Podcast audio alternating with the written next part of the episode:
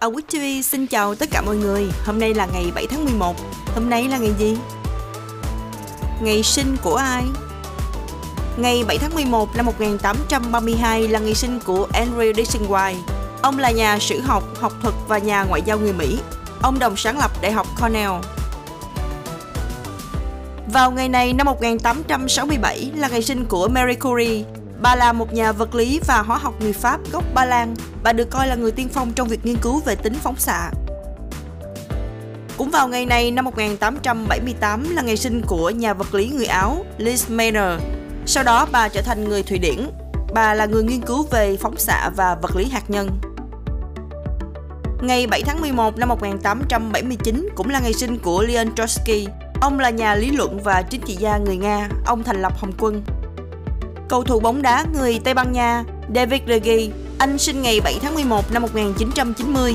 Anh hiện đang thi đấu cho câu lạc bộ Manchester United ở vị trí thủ môn và là thành viên của đội tuyển Tây Ban Nha.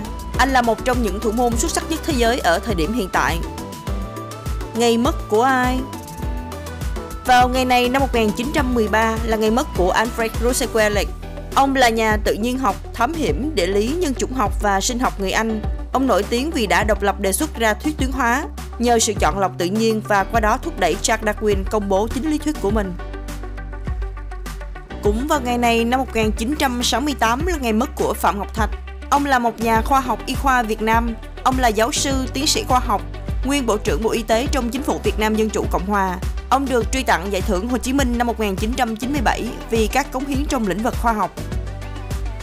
Sự kiện Ngày 7 tháng 11 năm 1426, quân Lam Sơn chiến thắng trước quân Minh trong trận Tốt Động Chúc Động, diễn ra tại Đông Quang, nay thuộc Hà Nội, Việt Nam. Cũng vào ngày 7 tháng 11 năm 2020, Joe Biden đắc cử Tổng thống Hoa Kỳ. Xin chào tạm biệt mọi người, hẹn gặp lại mọi người vào chương trình kỳ sau.